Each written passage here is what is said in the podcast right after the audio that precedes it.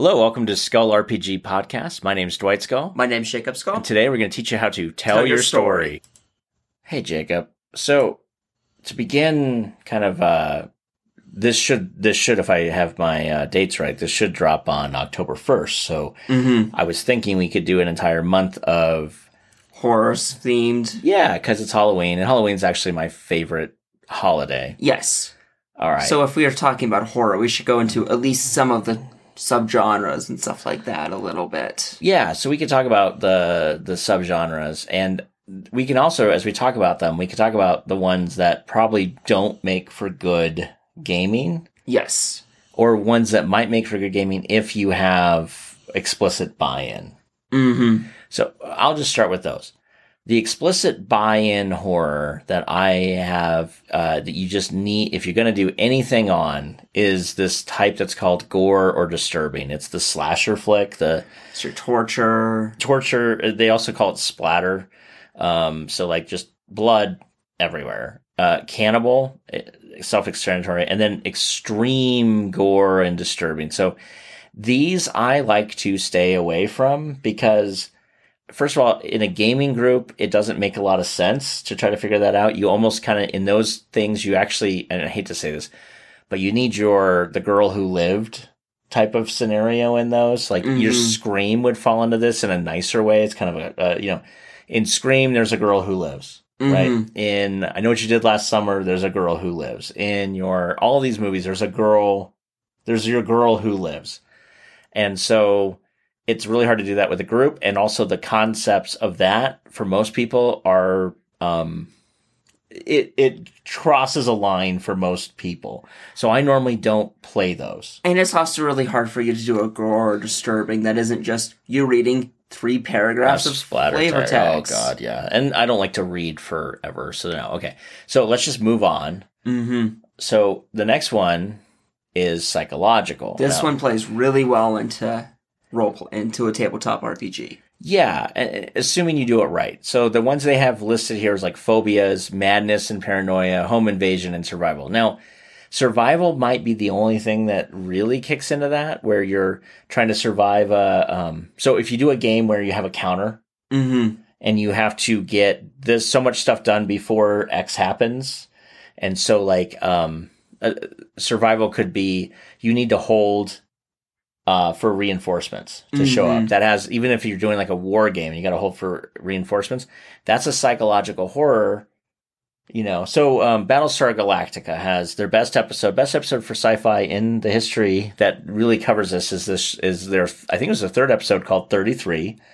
In brief, every thirty-three minutes, their enemy would do faster than light travel to their location.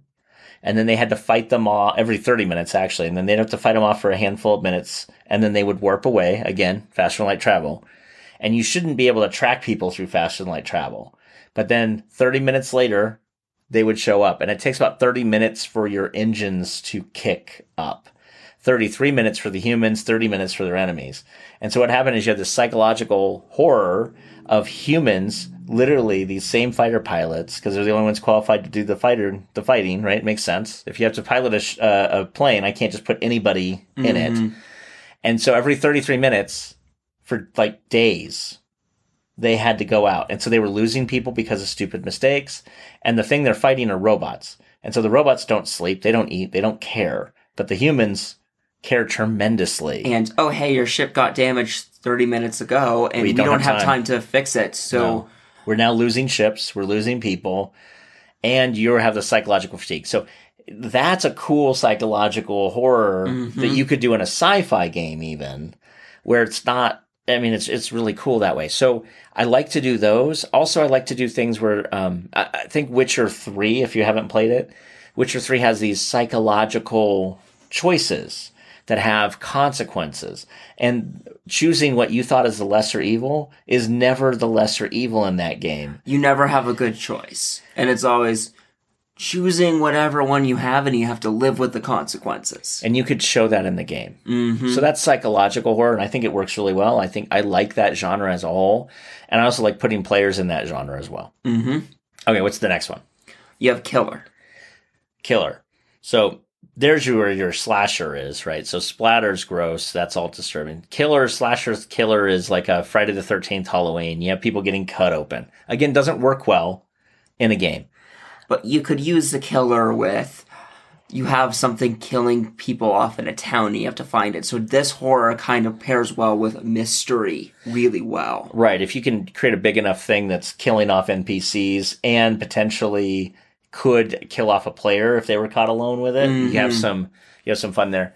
Um, then you also have underneath the killer, you could have some sort of, uh, you know, crime or something like that where, um, you know, you saw too much. So now they're coming to kill you for it. It's kind of like a mafia thing where yeah. you shook up too much things in a city and now they're trying to get you back for it. And that would work well in a D and D game if you had a faction that you ticked off. Mm-hmm. So you ticked off this faction, this faction. They're big enough to actually be a threat to the players. See, that's the one thing I like to do is I don't like to make my players gods unless, of course, they somehow became deities. Otherwise, they're killable. Mm-hmm. And they have consequences for their actions. So if they want to run around and be murder hobo-y, that's fine. There are other factions at work that will be just as murder hobo-y to them as well. Mm-hmm. So if you're not familiar with a murder hobo, it's a random person who runs around killing everything, which sadly a lot of D and D games devolve into. This allows you to say, well, no, there's a crime syndicate out there. There's a faction out there that's not taking too kindly to you just running around and wantonly killing things. Local Thieves Guild kind of required that dungeon to not be cleared for their job, and you kind of screwed their business, so now they're hunting you. You know, that's the thing you never see, right? You never see, oh, you cleared this dungeon, what are the consequences of it? Or you don't even see, and I, I know we're going to touch on this much later, but you never see the concept of, oh, we cleared this, we cleared levels two and three of a dungeon, we left for a month to go do some shopping, we came back, and nothing moved into levels two and three. So just things where it's like the the world seems very static if you let it, or if you don't let it, the world's not static at all, and that's exactly which how I like to play. Also ties into the next version, which is monster horror. Yeah. So if you cleared out that dungeon, yep. what other monster would have taken its place? Because if you have a nasty dire bear holding this cave, what is that dire bear holding from taking that cave? Right. If you cleared out a whole entire dungeon that goes to the Underdark, is that a way for the Underdark just to come up? Right, was the last thing that was holding it, was the thing that was that you killed big enough and bad enough to hold off the other thing underneath it. And so monster, of course, I mean, like the thing I'm looking at right now on our screen has like almost so many monsters listed. We're going to talk about them. Point is, D and D is almost all monster horror because you always fight some monster. But the thing is, D and D, like when I was playing D and D, a lot of the game masters, and even myself, I'm guilty of this, we don't describe the monster well enough to actually have anything. It just becomes this like road bump in the middle of the night.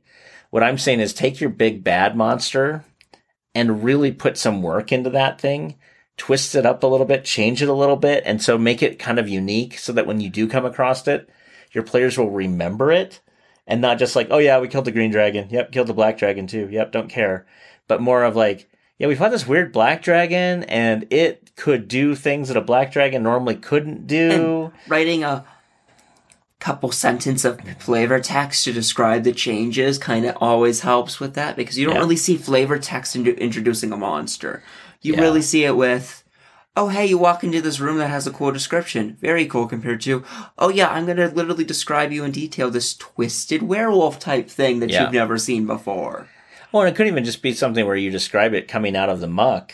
Uh-huh. And so even though it's a normal thing, it's coming out of a situation that now makes it look abnormal, for instance. Anyway, and then the last one, I mean, I guess the other one that they talk about is like a paranormal horror, but in a lot of ways, because of how they define it, it's a lot similar to a monster, except if you were going to do kind of the haunted house type of trope. Mm-hmm. So what you could do is you could have a haunted castle, haunted whatever, and as your players go into it, you, in my opinion, what you do is you figure out a way of locking them in. Mm-hmm. And so if you create what's called a closed loop scenario where they're unable to open the loop, they cannot get out of that scenario without going through the scenario. You've created an aspect of horror that is basically thematic and cinematic in a lot of ways, where which, it's like you have to finish your task. Which could be very simple. Instead of like a haunted house, you could have a dungeon, then as soon as they enter, the dungeon just seals itself shut, so they have to progress through the dungeon to get through it. Right. Easier to do it with lower levels before certain things like teleport are available. Mm-hmm. If teleport's there, I mean, you could try to seal the whole thing in an anti-magic field, but that's expensive if you were actually to think about the cost of doing something like that. And so I don't like to create things that are like, oh yeah, this like level three dungeon somehow costs eight hundred thousand gold pieces because of the this magic I have to do. Surrounded in a whole entire permanent spe- permanency spell of dimensional anchor for some reason. Yeah, for no reason. So, regardless, these are kind of the major sub sub stuff. So you have the gore, which again, parental warning on that. Um, figure out how you'd want to do, if you even can do that. Psychological, which are really good to use. Killer, which can be used in a lot of good aspects to actually put your players back in check. Or if you can create a scenario where they're being hunted by something. Mm-hmm. In a closed loop scenario, like a haunted house, haunted whatever, they're being hunted by something big in a scenario they can't yep. easily leave. And all of these progress with each other. So you could have... oh yeah, you're trapped in a haunted house with something trying to kill you. That's a monster. And psychological horror is, as you keep going through, you're running out of resources. Your wizards don't have time to sleep to, re- to recoup their spells because yep. they might get a- they might get axed in the knife in, in the night. Yeah, right. You you might you might lose if you do that. Um, so anyway, that is kind of the overarching genres of horror. And um, now you kind of know what they are. At least you could start to think about how to incorporate them in the game. But I'm going to tell you, um, we got some really good stuff in treat for you this month. Yeah. So, all right. Well, we'll catch you later. Hey, thanks for listening. And for more resources, please go to skull r p g dot com.